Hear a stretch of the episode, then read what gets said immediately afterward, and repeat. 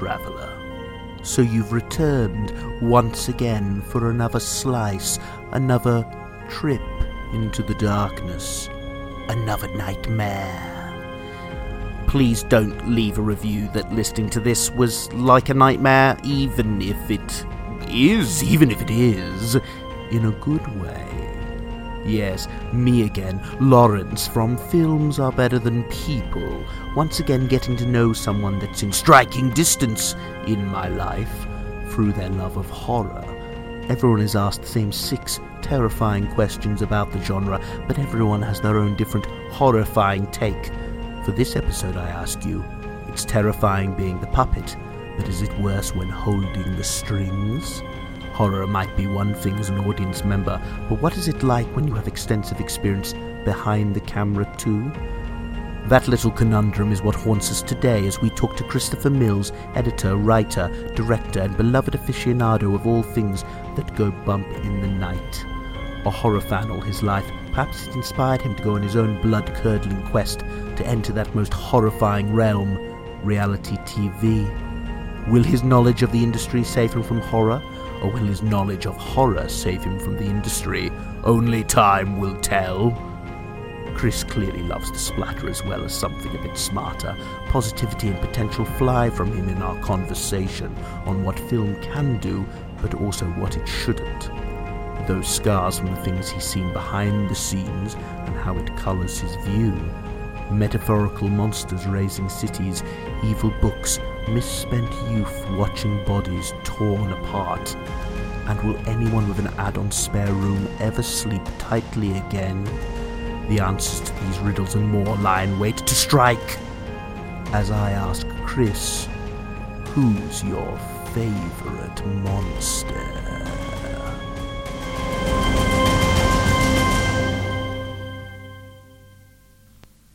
So, Chris, welcome to the podcast. Thank you for having me. You're very welcome. So, this is not your first experience being on a podcast, unlike some of my guests. You've been you've been doing this for quite a while. You, I think you might have been doing it longer than I have, actually. Yeah, exactly. Uh, my last podcast was a podcast called Failure to Communicate that lasted about seven or eight years on or off. Cool. Uh, and we nearly hit 100 episodes, but we gave up just before then. I really enjoy it. I'm I am definitely one of those people that can talk about stuff for a very very long time. Uh, especially anything media related. Like if you just get me started on films, uh, I you know, and like literally any subject about films, I'll, give me like I'll give you three hours of me just absolutely like terrible opinions about things, as you're about to find out. perfect podcast guest then. That's just perfect. Thank yeah. I mean, I, I can also talk shite for for a lot, very long time. Um, especially if it's about films. That's why I've got a podcast. I mean, that's that's what podcasting was invented for, right? I mean, it's for people that feel like everyone should listen to them and their opinions and putting it out there so you can listen to us at, at any time that, that, that you like. Uh, if if you want to or not, you Exactly. know? I think I might just have like a mild ego problem where when I see people enjoying a certain film, uh, I'm like, no, why, how can you like the Joker? This is not a good film. Like, what are you doing? However, We can't get into that argument again. No, exactly. But, but having said that, one of the reasons I started the podcast in general is that I wanted to be like positive because Hmm. I think there's so so much like media criticism that becomes just incredibly negative and tearing stuff down and shitting on people. And I guess it's it, it's it, much easier engagement. You know, like explaining why a film is good and why you love it is harder and often like less funny than um, kind of laying into something and explaining why you hate it. Like I, I think if, I watch a lot of like YouTube content, video essays, Yeah. media criticism, whatever, and I still find myself getting drawn into the like red letter media, all these things that just like kind of their, their funniest stuff is when they tear things down rather than talk about Yeah. what they love. I, I love red letter media. Like, don't get me wrong, I love I love Yeah. that, that kind of stuff. I And- think they, I think their Star Wars reviews changed my life a little bit, No, which I know will sound obviously really strange to people, but it's No, I, definitely, it- I, I feel the same. Um, and and there's a lot of people, like even like people on like the kind of oh, I don't want to say higher end, but people like Mark Kermode, like when Oh, he's yeah. being scathing, he he's very very funny. Um, Yeah. uh, but but I like I was like I don't want to put that out in, into the world. I want it to be a bit more positive about stuff. But it's really hard to avoid that tendency. I guess is the point I'm trying to make. Where Yeah, it- I, it is. To I praise mean, something, could- I want to tear something down as well at the same time. I want to say this is good because if you look at your favorite film, The Joker, then it does all these things, you know, better than that kind of thing. But yeah, anyway, I, I'm pleased that this was about positive stuff. Well, the the idea, with the questions I've sent you, some of them are trying to dig into what you don't like about horror and what you do like about horror as well. So I'm hoping there's a kind of balance there that we get an idea of your tastes and yourself, hopefully through this, because that's that's also what this is about, really. Sure, getting, no, I- getting to know you through your love of splattery horror stuff. Yeah, I mean that's what I open dark. with. Uh, it's I don't encourage it on like a first date with someone to just go into how much you uh, love watching murder on TV, but I do love horror stuff. I have never Yeah, outgrown it. I loved it as a kid. I love it now. It's uh, it's one of those things that is like never. There's a lot of things you go through like phases in life that you love things and Yeah. then it goes away. And like genuinely, my love of horror stuff has never really gone. So let's get stuck in. Chris, what is your favourite horror movie? I qualified this. It's fine for you to qualify the answer because the the question of what your favourite film is or favourite in whatever genre is always going to mean different things to different people. So that's all part of the process. Okay. So I said, because I sent this across to you in advance, and I qualified my answer, which was that I don't think it's the best, but my favorite is probably still The Evil Dead. I This is think the Evil very- Dead one, like the the the Evil Dead one. the Sam Raimi budget horror, Yeah. video nasty. Yeah, Yeah. Um, there's something about that film that like I still absolutely adore. You're not gonna leave me, are you, Ash? Are you? I don't want to die. You're not gonna leave me here, are you? Are you, Ash? Scotty, now come on, listen to me, for God's sake! Is there a way around the bridge? There's a way. The trail. But the trees, Ash. Hey, no. Don't you see, Ash? They're alive!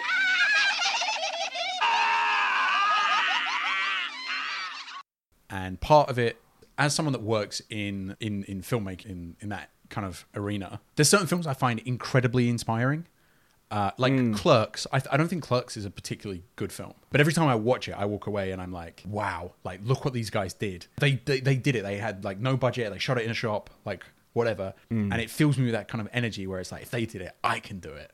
And evil dead kind of has the same effect on me where I watch it and I feel like inspired. It's a bunch of mates in the woods with no money, Yeah. making a horror. Like most of the actors quit partway through. It's obvious that some of the demons, zombies, whatever you want to call them, are different actors at different points in the film. However, I think it's a much better film than like something like Clerks or or even um, uh, El Mariachi or or something like that. We should have probably said at the beginning that yes, you work in, in TV and film. Yes. This is this is the, this is also where you're coming at from a different, maybe a slightly different angle to some of our guests, is that you also do make some of this stuff, so you'll also have that angle as well. Yeah, and, and that's one of the things I like really respect about Evil Dead is that there's a there's the craftsmanship. I know the background of it. I know that they made lots of shorts beforehand. They made a they made a run through of the film uh, beforehand called Within the Woods, which was their like short version of the same thing. It still had Bruce Campbell. It had a lot of the same. It had the Book of the Dead. It had lots of.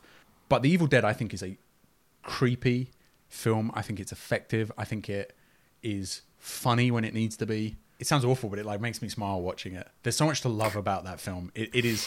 If Yeah. you like creepy horror, it's really creepy. If you like full on disgusting gore horror, it definitely has that. Eh, What about a, a brief uh, introduction to the Evil Dead? Evil Dead is like so ubiquitous. It's hard to like introduce it to someone that's like never seen it. It's about a bunch of friends that hire a cabin in the woods for a little mm. lovers retreat, and while they're there in the cabin, they find an old book and a tape recording of someone reading from the book. And the book mm. is the Book of the Dead, and the tape recording they play is someone reading the ancient language of whatever whatever language I can't remember what it is that they Sumerian. It's always Sumerian. Sumerian. uh, It's always Sumerian or Mesopotamian or something. yeah. Exactly. And when the recording reads from the Book of the Dead, it lets in some demons into our world which possess the living. And they're very hard to deal with. Shut up.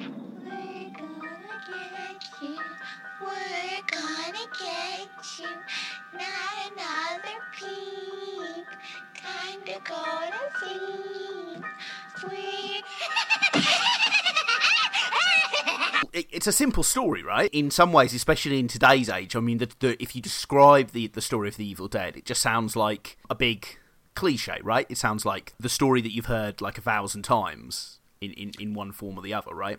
Yeah, definitely. I think it's part of that is definitely it became the stereotype after its success. It a lot of mm. films looked at it as a, this kind of example of, of of something incredible that you could make with seemingly very little money, and that's horror has always um, succeeded in this kind of area of like young filmmakers with no money trying to squeeze out what they can from the genre. But yeah, no, E- Evil Dead is very it's bare bones. The plot is not that complicated. The characters are not that complicated. In fact, I think in a lot of areas it's kind of it would be easy to look at it and say it's weak, but it's so much greater than the sum of its parts. And Interesting. and and maybe part of that is the is just having a filmmaker like Sam Raimi who could take kind of fairly not great acting, in many cases not very good effects, and pull it all together into something that does get under your skin, and and and there's a reason that there's another Evil Dead film coming soon. You know, like this is a this is Yeah. a budget kind of horrible film for I would say a fairly niche audience, but a lot of people love it. the the cult around Evil Dead is is almost as interesting as anything else, right? Because Evil Dead is a horror film made by someone who loves horror, understands horror, and also really has a sense of humor about horror. I mean, you know, Sam Raimi, he's the master at running that line down between am I supposed to be taking this seriously in whatever genre it is, or I think- am I supposed to be kind of laughing at this? And there's moments where you do both, right? No, definitely. I think he's from this generation of filmmakers that can tie together very diverse influences. Like I, I've said this before about like Star Wars, where Mm. I think the people that make Star Wars now and the the like J.J. Abrams and people like this, when they make Yeah. Star Wars, they're inspired by Star Wars.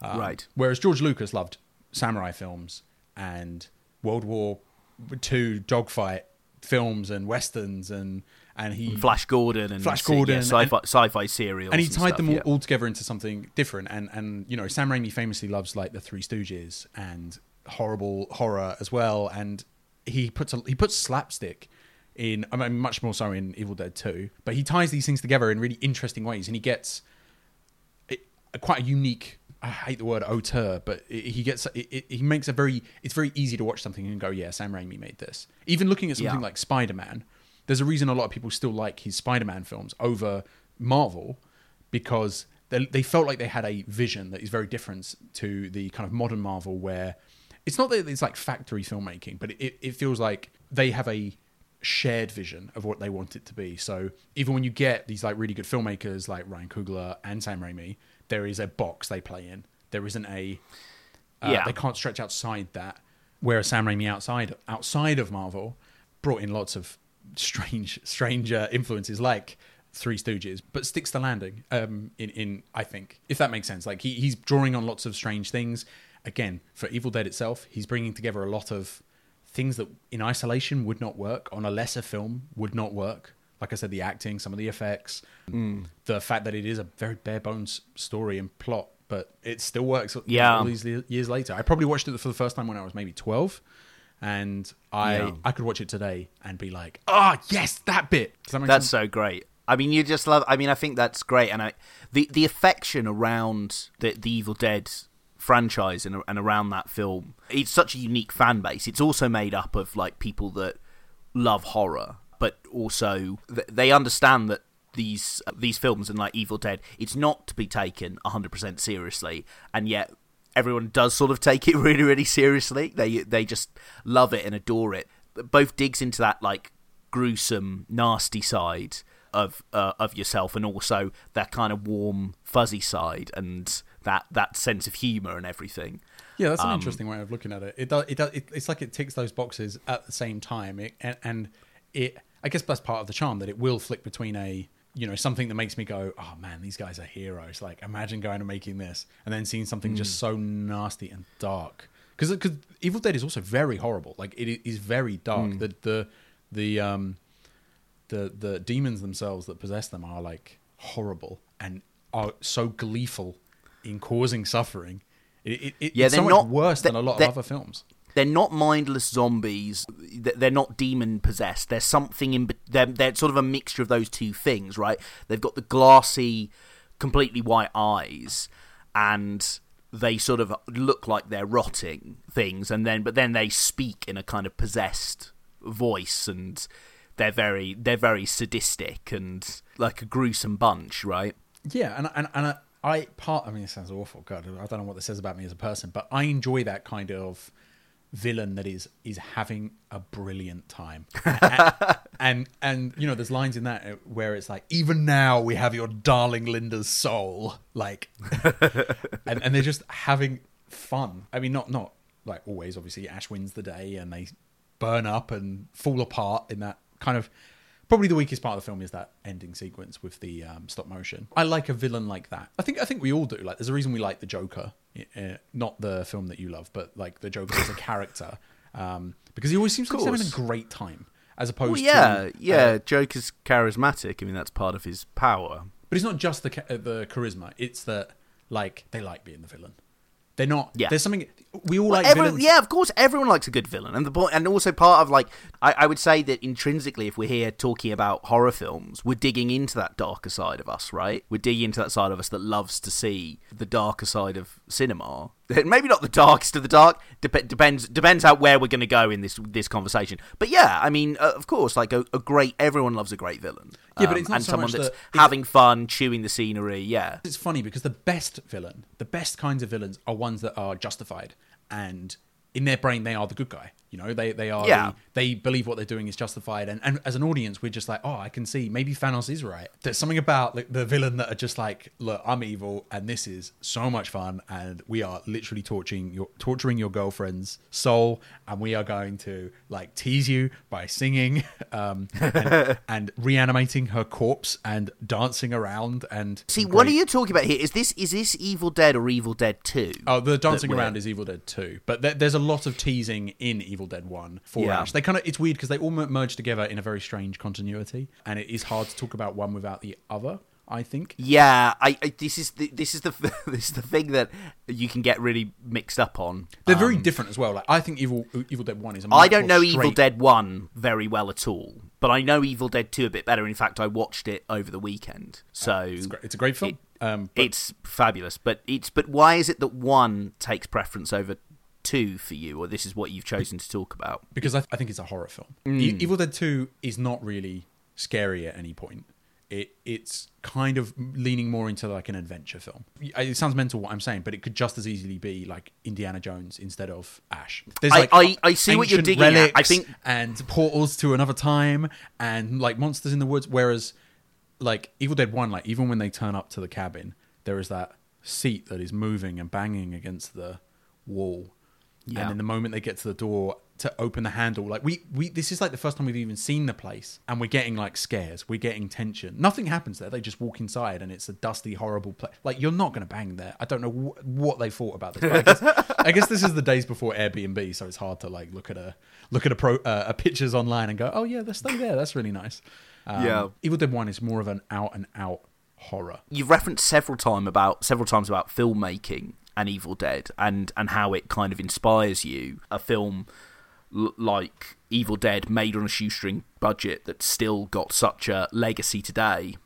The filmmaker side of you is making you kind of fall in love with this so much. Absolutely. I think everyone that works in film and media and TV or, or, or kind of any of the kind of creative industries are there because they want to make their own things as well.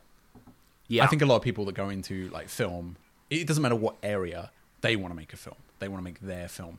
And I like I do. I've I've made a, a few short films. Like I, I will probably do a feature in the next couple of years. Um, An indie feature for very little money and a lot of trying to you know figure things out on the fly. Yeah. And it's hard not to watch something made by made in that way that is so good and not be inspired by it. Evil Dead, I think, holds up and will continue to hold up. And I don't know, there's something special about that. That it that it is this inspirational story of like people with like not a lot tools, not a lot of resources, and, and making something. Yeah. But the fact that they made something so good, so influential, it is is really quite special. I think. Does that make sense? that absolutely hundred percent, and it's really interesting. That's a really interesting perspective. It's a seven. Oh my god, seven of hearts, you're right. Hey, Ash, I guessed the card right. Yeah, truly amazing, Linda. I don't know. I don't know, but I think it's really some sort of extra sense or something. You know, like ESP. Okay, try this. Okay, um, it's a seven. I don't believe it. Of spades. Queen uh, of spades. Four of hearts. Eight of spades. Two of spades. Jack of diamonds. Jack of clubs. What's your guiltiest pleasure in horror, Chris? For one, I'd be really interested to know what other people said for this, but my, my guilty pleasure is definitely slasher films. Most slasher films aren't great, and the I think they're not a good form of horror in a lot of ways. The idea this kind of like glorifying of the killer and just focusing on them, and you know they're not always the smartest of films. They're not always the most creative or inventive. Sometimes with the kills they are like stabbing someone with a shotgun. Michael Myers is pretty pretty cool, but pretty inventive. But they they are they're kind of like a basic horror. Like it's a guy in a mask and a knife. E- Even even though a lot of the first films in that kind of kicked a lot of the slasher genre off, like Halloween, like Friday the Thirteenth, like Yeah, I Um, mean, there's there's a lot of. It, it's interesting you talk about these this whole subgenre as a guilty pleasure because for so many people this is The this horror. is horror. This is horror. For- And- and I this is horror for them. It sounds like you almost feel guilty about enjoying it because you don't really think it's very good horror, and part of you also feels like it's a little bit irresponsible. Like there's No. something. I, irresponsible, I think, is is a is, Yeah, is maybe a that's a conversation. harsh. No, no, no. Yes. There's some exceptions. I think a lot of the very first films in these franchises are pretty good. Like I think Halloween is a good film, and I think Friday the Thirteenth is a good film, and I think Nightmare on Elm Street, Black Christmas, like these kind of films are like pretty pretty solid horrors, like w- well made, classy, one would say. But it, it's when you go down the line when it's when it's Friday the Thirteenth Part Six. And Halloween kills, Everyone gets psychic powers at some point. That's not, and that's not like psychic powers as in they know who's around the corner. I mean, they li- both those franchises. I'm pretty sure in Friday the Thirteenth and Halloween down the line long enough, eh, they they just start int- introducing telekinetic powers, and it's like, I mean, that's why I specifically was talking about Friday the Thirteenth Part Six. yeah, Um, Friday the 13th, Part 8. Jason takes Manhattan. Now, New York has a new problem. and I know that they're not good. I know that they're cheap. I know that they're easy. Uh, I know that they. I mean, some of them do some interesting things, like sending Jason into space and and, and, and things like that. But I, interesting's a word for Jason X. Yeah, yeah, I, I think it's an interesting uh, horror, like uh, sh- shaking things up and stuff. But but I, the thing is, I know these aren't. I would never put these in the same thing as like high art. And and the, the horror that I really love, the the horror that I think is the best horror, which is things like things like The Exorcist, things like Hereditary, like these films that get under my skin and creep me out and. You know, like I, I finish watching them, Yeah. and then I'm going to bed, and I'm scared to turn off the light. As a Hmm. 33 year old man, I don't finish Halloween uh, six with the same feeling. I'm just like, No. ah, I'm watching it be, you know, like waiting for a knife to enter someone's eyeball so that I can go, oh, that was awesome. Um, and so, I, yeah, I, I just, I, I, they, they kind of the antithesis in a lot of ways of what like horror should be in this, this like creep factor, this, this really give you something to be afraid of because they're not that. They are, look how we can do something a bit sleazy and gross and you're going to think it's fun. And they are much more the kind of roller coaster horror. That said, I really enjoy them and I think they're really fun. There is something about this this genre, and this is the thing I'm getting from doing a lot of these, uh, from talking to a lot of people about this horror. Is there is this, and, and maybe this is just the same with all genres and, and genre pieces, but there's something almost purer about horror, where there's this thing of like people love horror when it's good. But they also kind of love horror when it's bad as well. It's because it's like there's not many other genre classifications that do what horror does. Like horror is kind of linked as as, as a kind of genre category by what it does to you, and there's really nothing else except for maybe pornography that is kind of that is classified the same way. Like westerns are not about the emotion that it causes you, or maybe maybe romance, maybe maybe romance films you could put in the same. yeah, Um, but but everything else, I feel like you want to argue with me. Maybe comedy. Well, makes- I, I guess because I, I guess different genres do have different emotions they want to bring out in you, but it's not defined in the same way as horror. Like it's a action is about you know giving you a thrill, but it's not you know action is just describing the things that are going on on screen. Horror horror is literally that you're you're going in this. We want you to feel terror, fear, and that is And then- different from other ones. I, I I think so, and I think within that there's also like a richness. There is the slow burn creepy, like the haunting, something that gets under your skin and sense of unease and dread, and looking at these like familiar situations in a lot of cases, but they've just got something wrong about them. Like there's a there's a thing in the haunting where they frame the shots differently, so that they're Mm. always there are always like open doors behind people, and they're framed for the open door, so you that as a as an audience, it, you, you know you're trained that if you see an open door, someone's going to come through it, and just by changing the shot slightly, there's that sense of unease of like who's going to come through the door, and no one does, no one does, but it's that, that that that something is off, something is wrong. Like I am afraid, I'm that anticipation. You know, it's such a key part of the genre. And again, I think a lot of slasher films aren't playing with that. I think definitely Halloween, um, but like Friday and Friday the Thirteenth, especially the early ones, did.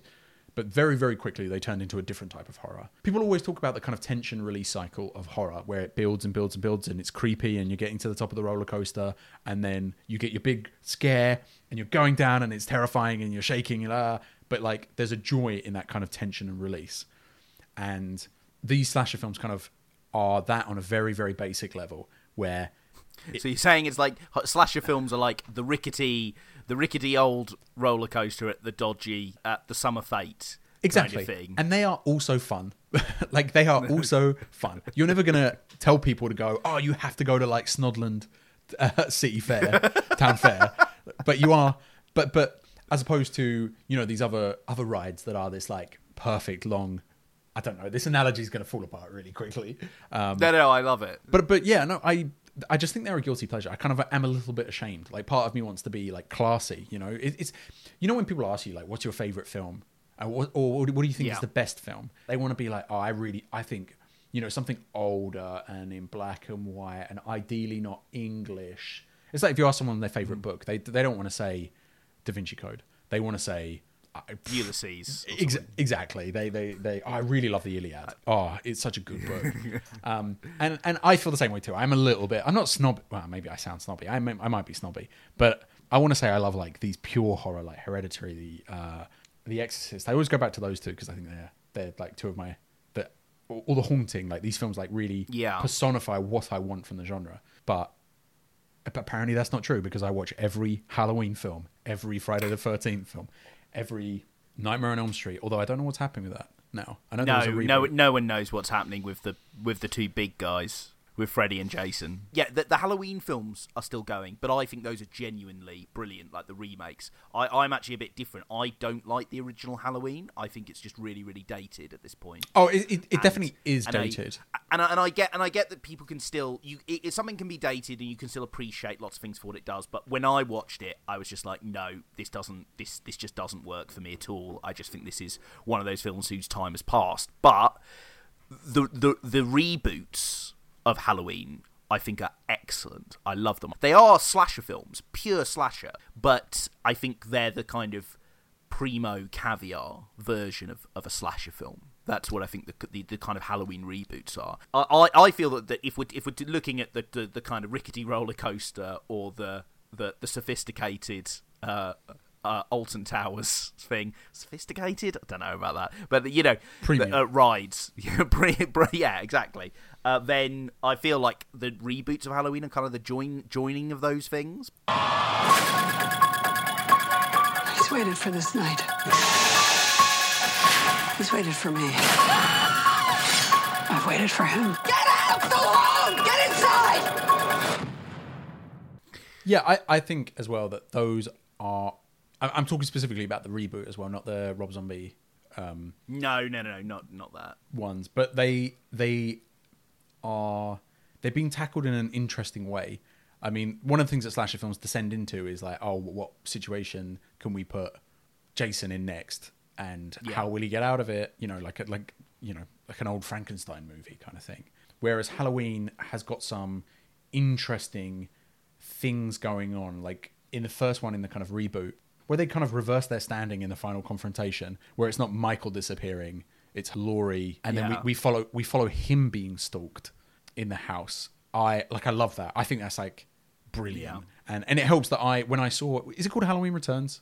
Uh, Halloween Kills. not Halloween Kills. Halloween Kills was the last film, which was not good. It's just called Halloween. Then the the, the okay, I will. I will say the naming is dog shit, and they need to change that. and, and whoever is naming these films is like an actual monster. I watched it uh, at the Prince Charles for the first time, Mm. and I watched it back to back, and it was such a great experience watching them.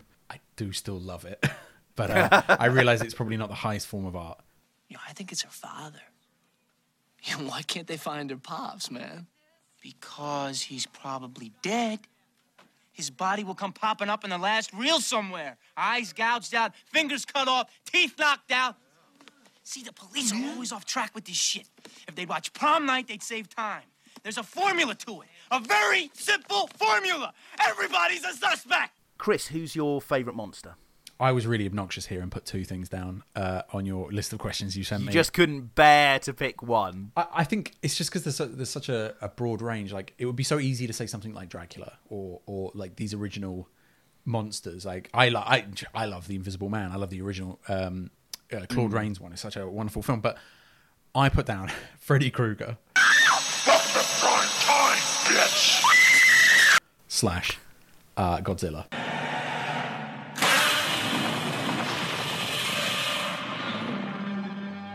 They cover different things. I, I spoke about it earlier. There's something about a joy, a, like just such a, a villain that is just horrible and knows they're horrible and is having a great time. And Freddy Krueger at his best moments is is just t- taunting them and teasing them. It's just pure evil. There's no great justification for what he's doing. When when they try and justify what he's doing, it just doesn't really work that well.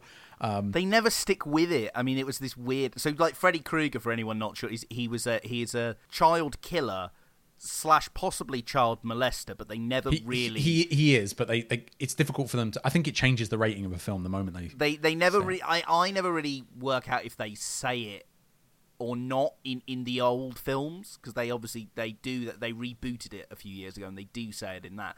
But it's re- it's odd that they never. he's just a child killer. It seems like it's insinuated that he's also a, a paedophile, but no, no, no one ever goes into it. He receives summary justice uh, by his lair being petrol bombed by the parents, uh, but then he comes uh, he comes back in the place that the parents can't get him, which is in his chil- the children's dreams, and stalks them in there and kills them uh, that way. So you can't go to sleep because Freddy will get you. Um, and yeah, yeah, you're right. He's just he he's just gleefully evil and having, and he's unlike some of the other slasher villains. He's not silent. He's the very opposite of that. He he will taunt and torment everyone in the uh, as he's dispatching you in in various dream styled ways. and I find that really enjoyable to watch. You are what you eat. I don't know what that says about me as a person. I, I, I like I love Michael Myers. I love this idea of a faceless evil that is un, is just going to keep coming, and that is great and that has its place. But there's something about Freddy Krueger and how much fun he is in those things. There's a reason that a lot of the again uh, talk, talking about slasher films. There's a reason that, that they all just became about the killer. Like they, none Yes. of them re- revolve around the characters. Maybe with the exception of Halloween and, and Laurie Strode, but the Nightmare on Elm Street series is about Freddy Krueger and how much fun he is Yes. and I I love that, and it's very enjoyable. But I think the second thing I put down is a little bit more interesting. Interesting. So Godzilla, not usually thought of as a horror thing. It's in, so it's interesting you've put it in there. Not sure if I can really admit it, but but t- tell me why why did Godzilla also make the cut for you? I, I mean, again, it's it's partly because of the way that franchise has changed and become something quite different.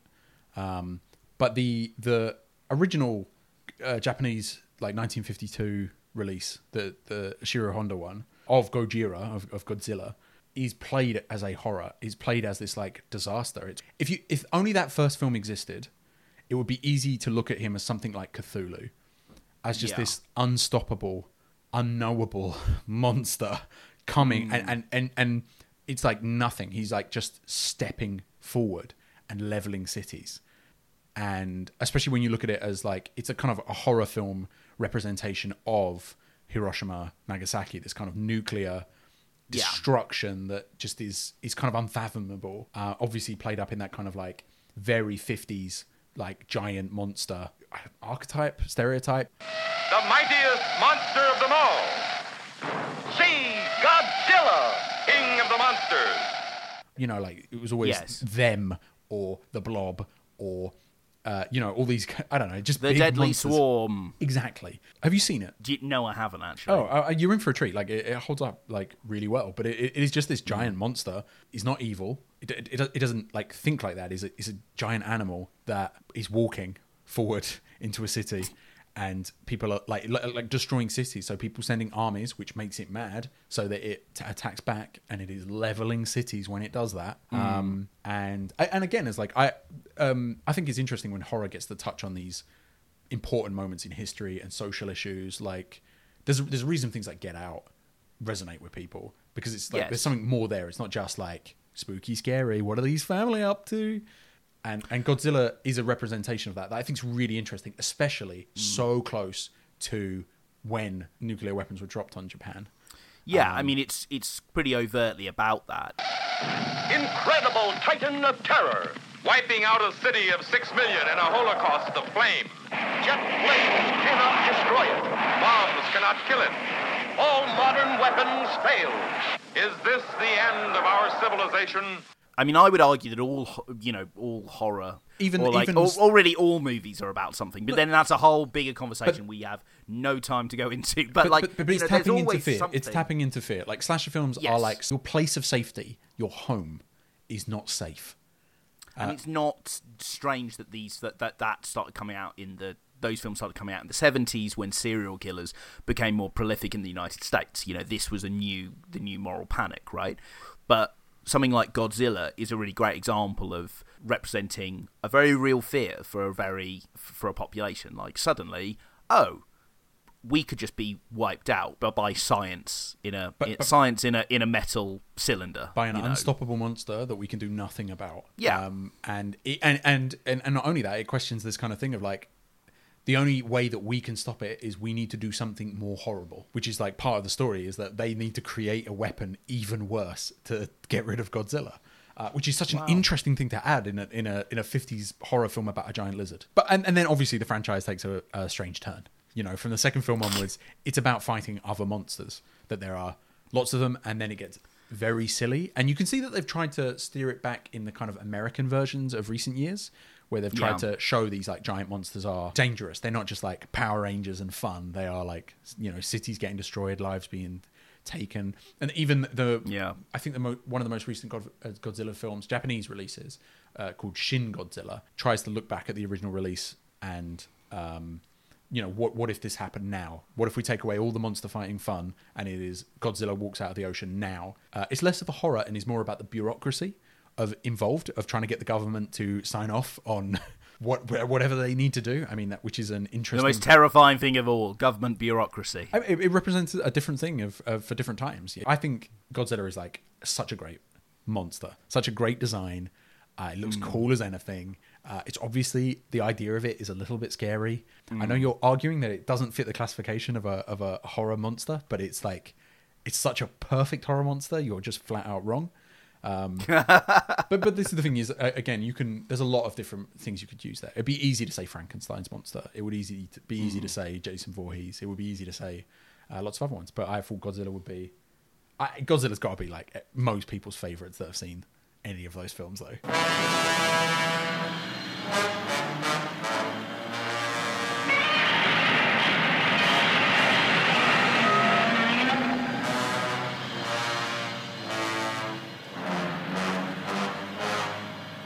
It's very interesting there that you've got a kind of again you've got that Godzilla who you feel is a really interesting monster and uh, a fascinating form of terror, and Freddy who's just a hell of a lot of fun.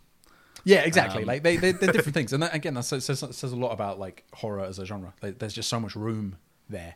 Even if even if it's easy from the outside, if you're not interested in horror or don't like horror films, it's easy to look look in from the outside and go, it's just like childish, gruesome screaming. It's it's not art, uh, but obviously that's not the case. Within that, there's a lot of room. So, Chris, what thing in horror movies do you wish they'd stop doing? I have a pet peeve in filmmaking and media and culture and everything, and it seems like it's getting worse. Which is, I hate it when a film thinks I'm an idiot. Um, when something needs to be spelled out to the audience because people are not paying attention or missing it. I, I, I you and I have spoken about the fact that the Joker film has to have flashbacks to say what's going on because just in case you missed it, because we can no longer have subtext in films anymore. We have to have things spelled out. And horror is no exception to that. We we cannot Mm. have anything left up to the imagination anymore. We cannot have anything where my interpretation can differ from yours. We have to have focus tested screenings with execs going, mm, I don't know, like I don't think they'll understand that the ghost is this person. So we need someone to say, "Oh my god, it's the ghost of this pirate." Um, and, and I kind of hate that. But the, the worst example is actually a film I. You've I, only just said the first part of the incantation, Ash. E- Um, oh, the- exactly. We need to say the second incantation. Yeah, that kind of thing. It, actually, that's a, such a good point uh, uh, uh, for why Evil Dead is is better.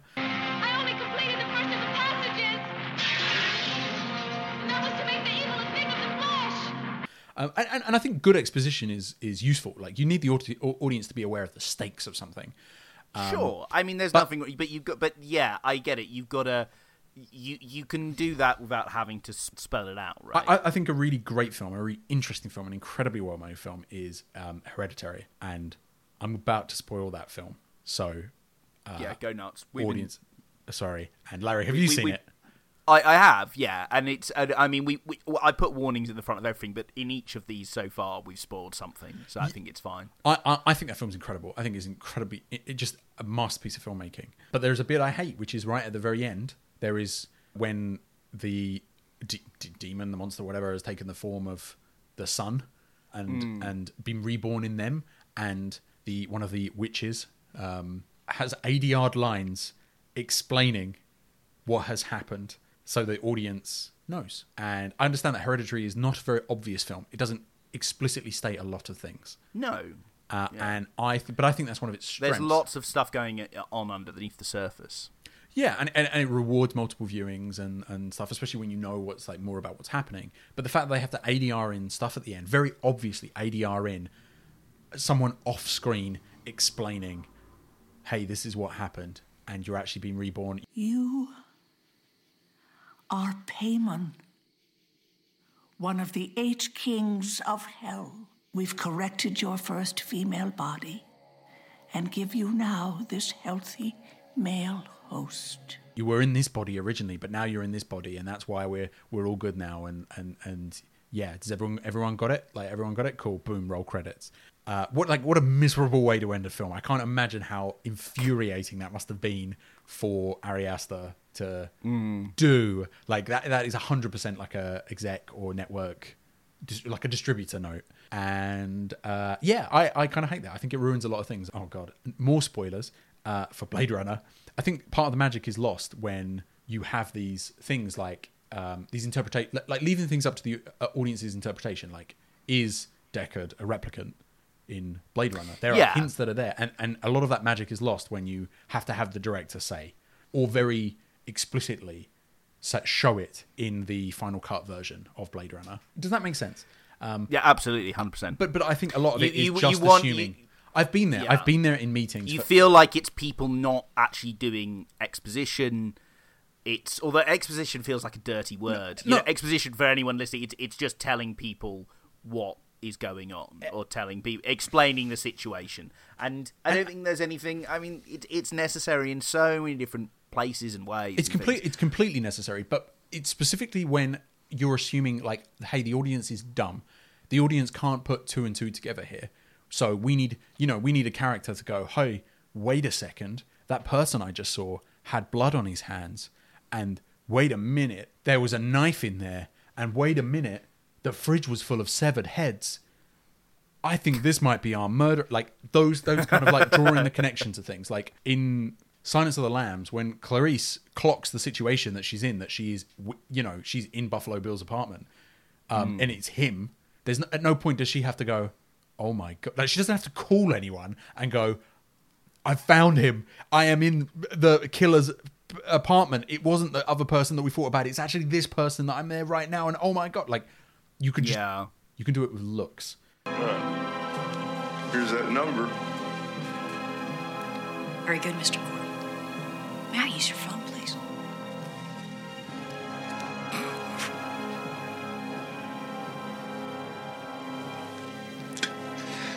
Sure, you can use my phone. Freeze! Put your hands over your head! Um, and yeah, it's just a very big pet peeve of mine. It's like, don't assume I'm dumb. It kind of partially ruins the, the experience. And I am okay being a bit gatekeepy in that if you can't understand or follow a film, I think that's okay. Not all art is Yeah. for everyone. No, I, I, I agree. Do you know what's funny enough? Won't talk about this very long because it's not a horror film. But yesterday I went to see Jackie Brown because they were doing an event in Brixton and uh, Pamela Grier was there. Um, Oh, amazing. And yeah, exactly, exactly. It was really cool. Uh, but um, I saw Jackie Brown again, and what struck me, it's, it's not a Tarantino I know very well, but what struck me actually is a, a lot of things they don't lay out for you. It's just there's there's lots of shots of a lot of the characters just in, in little quiet moments, and it's really in, it was really interesting watching. And you you you you stop as an audience member and going. And you you start to think to yourself, what's what's really going through their head in this moment, in these extreme situations or not so extreme situations? What, how are the cogs really turning? And I and I start to think like that is really good filmmaking. You know, that is that that is where you can point and say like, you know, Tarantino knows what he's doing. Uh, not a good horror example, but No, no, no, but it- um, it's just- it's, but it, but I, I yeah, it is wonderful when films can do that. Ugh, I don't know, I don't know how, how I don't know how far you push that. It must be tempting as a filmmaker just to want to lay it on your audience, say this is what I'm trying to do, this is what I'm trying to say, or even kind of rant at your audience in a kind of Aaron Sorkin-y way. I guess you do have to try and resist that urge as a as a filmmaker, maybe. I, I would say it probably goes the other way. Uh, right. I, I imagine a lot of filmmakers and. And in fact, I've been there in, in, in meetings for, for edits, and I've got edit notes. Um, you know, obviously on the shows I worked on, and the notes are never, "Can we make this more subtle?" or "We don't need to spell this out." It's this is unclear. Can we add a line where they specifically say what's happening? I, I can't feel that's you know good. You know, if Shakespeare existed now, someone would be someone would sit him down and go, can I compare thee to a summer's day? I don't think we should. I think it should be clearer that, that she likes him. So can she just say I like you? Say you're fit. you're fit. Say you're well. You're well fit. Yeah. Can, Uh, can tell you've worked on some reality shows. yeah, no, definitely. I, I, I've definitely worked on a, a number of reality shows, but they, they go in with the idea of that the um, the audience won't follow what's going on, and you need to spell it out constantly. Yeah. And uh, I like reality TV. I, I, I like it. I, I, the craft of making it is is uh, really fun and really creative, um, which I, which I don't think as a genre it gets a lot of points for sometimes. But I that's a, an aspect of it I don't enjoy. In the this just general assumption that our audiences are dumb because I don't think they are. That's Snake's voice. of course, the transplant. Somehow Snake's hair must be controlling. Oh, please, Lisa, everyone's already figured that out. Chris, what's your favourite death in a horror movie? There's so many I could say for that, um, but there is a particularly shit and ingenious death in Final Destination 2, which I will never ever forget. Have you seen the Final Destination films? I have seen. I've seen- seen some of them. I've seen. I've seen some of them. I. I could. I've definitely seen the first one.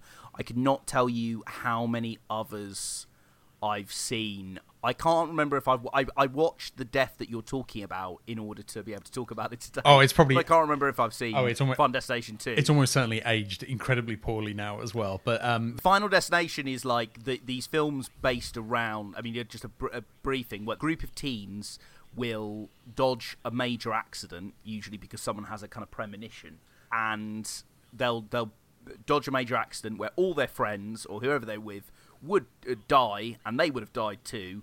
Um, but because of that, then death stalks them. Not literal death. You never really see literal Yeah. death. And then d- death finds hilarious, over the top ways to kill these people. It all looks like accidents because there's no there's no villain. Is no, there, I mean that's what's There's- really interesting. Um, I about that series, and uh, they're really, I like one and two, but it's, they're probably not particularly strong films overall or anything. What if it was our time? What if we were not meant to get off that plane? What if there is a design then it's not finished? By walking off the plane, you're cheating death. You have to figure out when it's coming back at you. But the idea that they've cheated death, and so that death needs to correct things.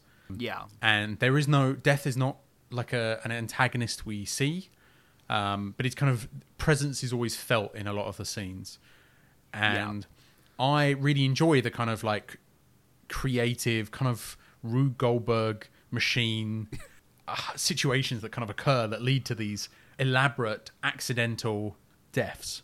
And that's what you're here for, right? I mean, that's the point of the Final Destination. That is what Final Destination has come to represent, hasn't it? These, uh, what Rube Goldberg type deaths, where some electrical, there's always an electrical fault or something, some spark goes off, and that causes something to, to raise, which knocks over a bunch of marbles that fall into some petrol that knock it over and, and burn someone alive or something. That it's always something like that, right? Yeah, and and this one is just the it's specifically the idea at the end of it, which is I think Final, Final Destination One established that this is the, the unique selling point of this film is these elaborate deaths, and Final Destination Mm. Two, as the first sequel, was like we need to like really up our game on these. Even the the the death that they all avoid is so much more gratuitous than the first one, in, and in how elaborate it is. It, it, the first one involves a plane crash. Uh, or a plane Yeah. explosion, but the second one involves like logs falling off cars that smash through windscreens. It's a that giant pile up. It's like a deadly pile up. yeah, and it's it's amazing. Like it's a long sequence, but um, specifically this one in Final Destination Two that I'm thinking of, this death, is for a very elaborate, complicated a series of events. It involves an explosion blowing up next to a fence, which causes it to fire across a field and slice a woman into pieces. Rory!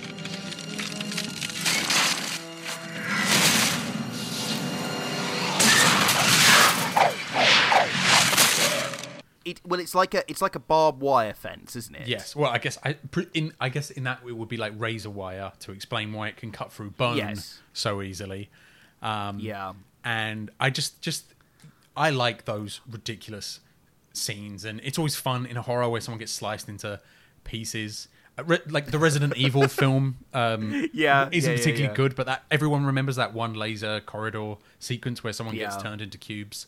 And this is the Final Destination version of that, and I find that really enjoyable. I I watched this death on the build up to this. It's actually a guy that gets killed. Oh, damn it. I thought it was a woman in my head. I'm just always imagining women getting murdered in my head. I'm sorry.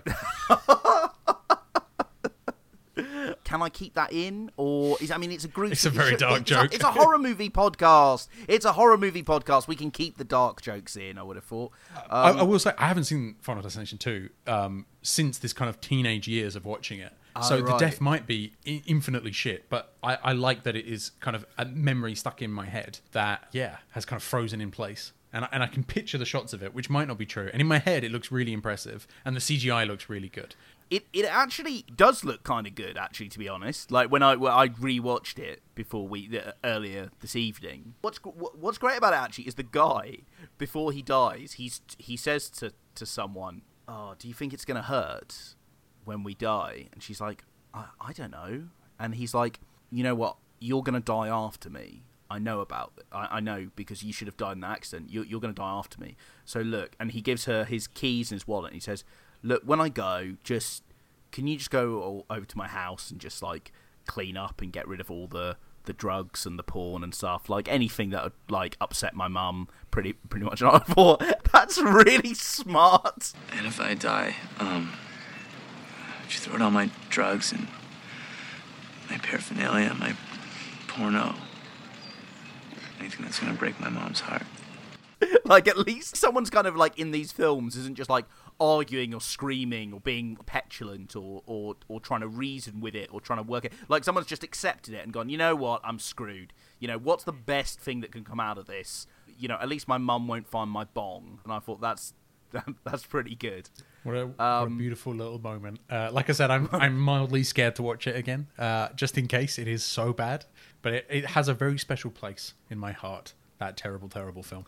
See, this is what I mean. No one's going to believe I've watched any of these films. I can't remember the word Deadite. I forgot that it was a guy. I thought it was a woman in my head. Like no one's going to believe me. I guess it's what Saw did better, where it took the kind of concepts of these elaborate death sequences through a, a series of like contraptions or whatever because because Saw Saw kind of does the same thing in, in a weird way, but but um because you never see the antagonist in the room uh, or anything like that. It's always people end up killing themselves essentially by failing the puzzle or failing the Yeah. task or whatever. I mean, it's interesting, kind of a gruesome point almost, but deaths in a certain horror movie series have an almost aesthetic. So people will say like, "Oh, it's like a Final Destination death," or "Or that's a bit like Saw-y." If there was like a if there was like a trap that looked a bit a bunch of stuff bolted or like uh, blowtorch together to create like a crude trap that will splatter you. Usually like a bear trap because that's the most memorable Saw bit. Yeah. Um, that's like and, and like an iron and the, the ironic judgment of it, you know, that's quite sorry. But then the Rube Goldberg thing, that's like kind of Final Destination-y. Uh, it, it, it's amazing that people almost get like kind of desensitized to them, where they can just look at certain things and be like, oh, that's like a Final Destination-y death. Yeah, it, it's because it's such a unique part of the genre where you are watching Yeah. you are watching it a horror film often for the deaths. Um, Yes. Not be- not because you're like you're. I mean, some people do watch them because they just want to see gore and disgusting and and be like oh and uh, and but but a lot of the kind of the big scary moments, the reveals, the the the villains' appearances are all around the death. So you kind of are watching it with that in mind. Yeah, it's weird. Horror's a strange genre. It is. That's why I'm making a podcast about it. No, good. All you're all in Enough! Both of you! I will not let this plane crash be the most important thing in my life! God! I'm moving on, Carter. And if you want to waste your life beating the shit out of Alex every time you see him, then you can just drop fucking dead.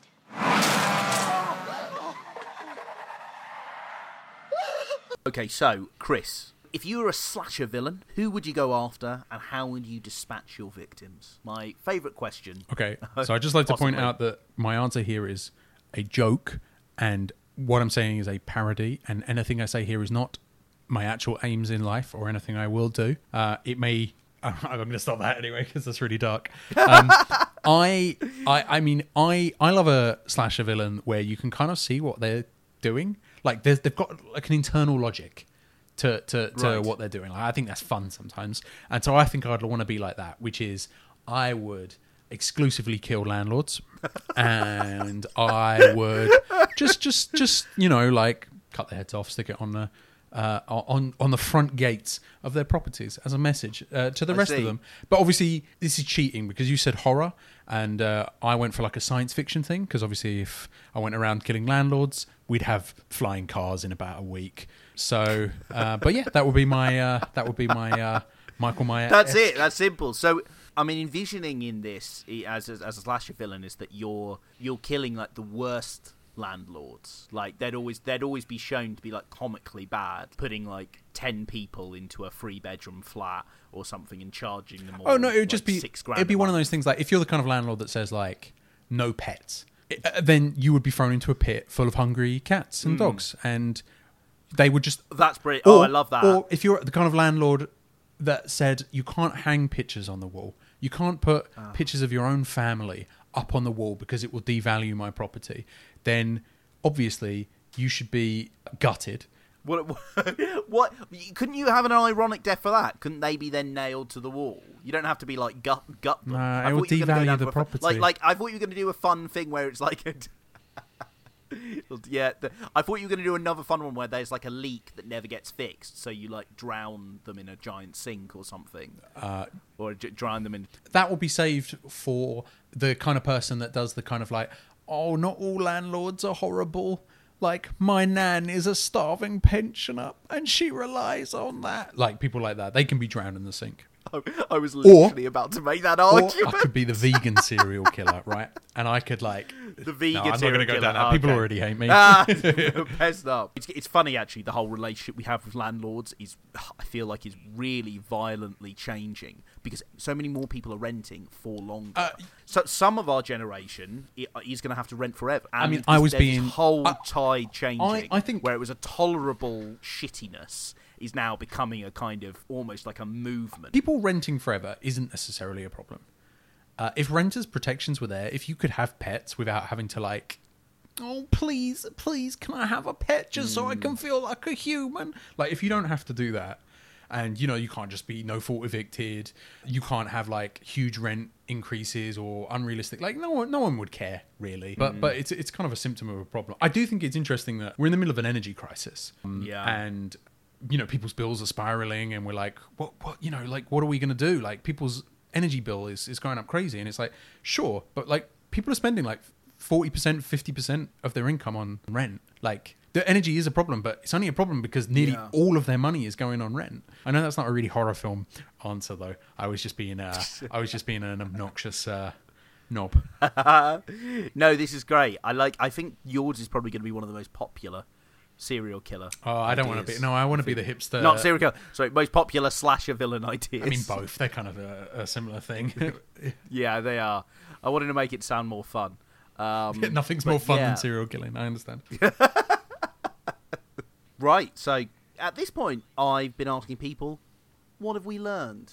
And over this podcast, and what's different from from this from the other conversations I've been having is that you have talked about stuff from a filmmaking perspective, which has been quite interesting. Uh, yeah, I know it's it sounds like wanky. It does like sound a I'm bit wanky. Yeah. No, no, no. As in wanky of me. shit, Like I'm not trying to be obnoxious. It's just I, No, I no, work as an editor, so I do think about it's that a the- lot. It's just the thing. Yeah, I mean, it's but it, but that's true, right? I mean, it's a perspective you can't avoid. You know, the point of doing something a bit like this is that I'm getting to know people through their tastes, right? And it seems that you know this is a big part of your life. You know what you what you do for a living, and you know your creative side and your ambitions. That's a part of you, right? So it kind of makes sense that you know a, a, the conversation we've been having, you've you've ended up making references to quite a, like a, a broad range of films, but there's always there's always been an angle on, on like what's going on behind the camera, and I think that's quite interesting. Do you think you watch films in a well, that is going to be a wanky question. I was about to ask you if if um, you watch films in a different way, but that's that, ter- that's terrible. That No, makes no, it no, sound like, um, like- you, you go up on some kind of pedestal because you, you, No, you, know, you work in the industry. I'm a big I belie- mean, but like it's you know I'm a big believer in the uh, like you know the death of the author. The the idea that you know I, I'm the one that I 100%. take the meaning, and and it's because of all my experiences in life, like all of us, all of our life experiences. When we watch a piece of art, we take from it. There is this kind of author's intent, and then there's what we take from it as well. That's why people can you know make something that is coming from a really good place. I'm thinking of that terrible Sia film about autism. Uh, where it was clearly coming from a good place, but everyone watched that and was just like, "Oh, oh, this isn't it. Like, oh, oh. And it's true because it's like there's a difference between kind of intent and what people take from it. And the fact that I spend all day in front of a computer, I'm, I literally have Avid open right now from from the last show I was working on because I had to do some paperwork. And that, that the fact that I spend all day in front of a, an edit suite thinking of edits, thinking of structure, thinking of you know shots and things like that probably does Yeah. inform my my viewing stuff. I do quite often when I'm watching something like do that kind of like that was a cool little bit there. I just saw what they did, or I spot a VFX shot that's like a hidden VFX shot. Ah, right, okay. If that makes sense, like I can see, No, I know what you mean. like screen replacements and stuff like that. I I uh, I know pretty quickly when I watch something. I'm I'm like there was nothing on that TV. They added it in post, um, which just doesn't really matter to enjoying something, but it definitely informs what I do. Maybe it gives me more of an appreciation when something's really like the craft is really strong or an aspect of it is really good. But again, all of this sounds really wanky. I, I'm also really I know dumb, it's like and I I'm enjoy always, dumb uh, films. you know, Yeah, exactly. And I, and I, I'm always like a little bit cautious about that because we might all get a thrill out of a bit of a thrill out of being knowledgeable, but no one wants to be that guy. No one wants to be that guy that's like, I'm the film guy, so I know all about this. Please all kneel at my gospel. Like nobody, nobody wants to be that guy. no. But um, I'm the, I think I'm the other one. But you're is- right. I mean, we can't help you know the things that inform our opinion. These these are that's exactly like I say what this podcast is partly about. It's you know what you, who is someone and how how do you get to know someone through their love of horror films. Uh, yeah, no, I mean it'd be a, it's a good thing to use on uh, Bumble. I imagine if you're trying to meet people, is to just stick out like, "What's your favorite horror movie? What's your guiltiest pleasure in horror? What's your, who's your favorite monster?" Like these are good, good Yeah. questions. So now I wonder if that's what's happening right now, and I'd like to point out I'm taken, but I am flattered. Well, uh, Chris, thank you very Thank much. you for having me. This was really fun. Oh, I do hope you survived your encounter with Who's Your Favorite Monster, a Films Are Better Than People production. Make sure you subscribe to us on whatever platform you're listening on. You can find us on Spotify, Google Podcasts, Apple Podcasts, and SoundCloud. You can also follow us on Twitter at Films Are Better and like us on Facebook.com forward slash Films Are Better. We hope to be seeing you again very, very soon.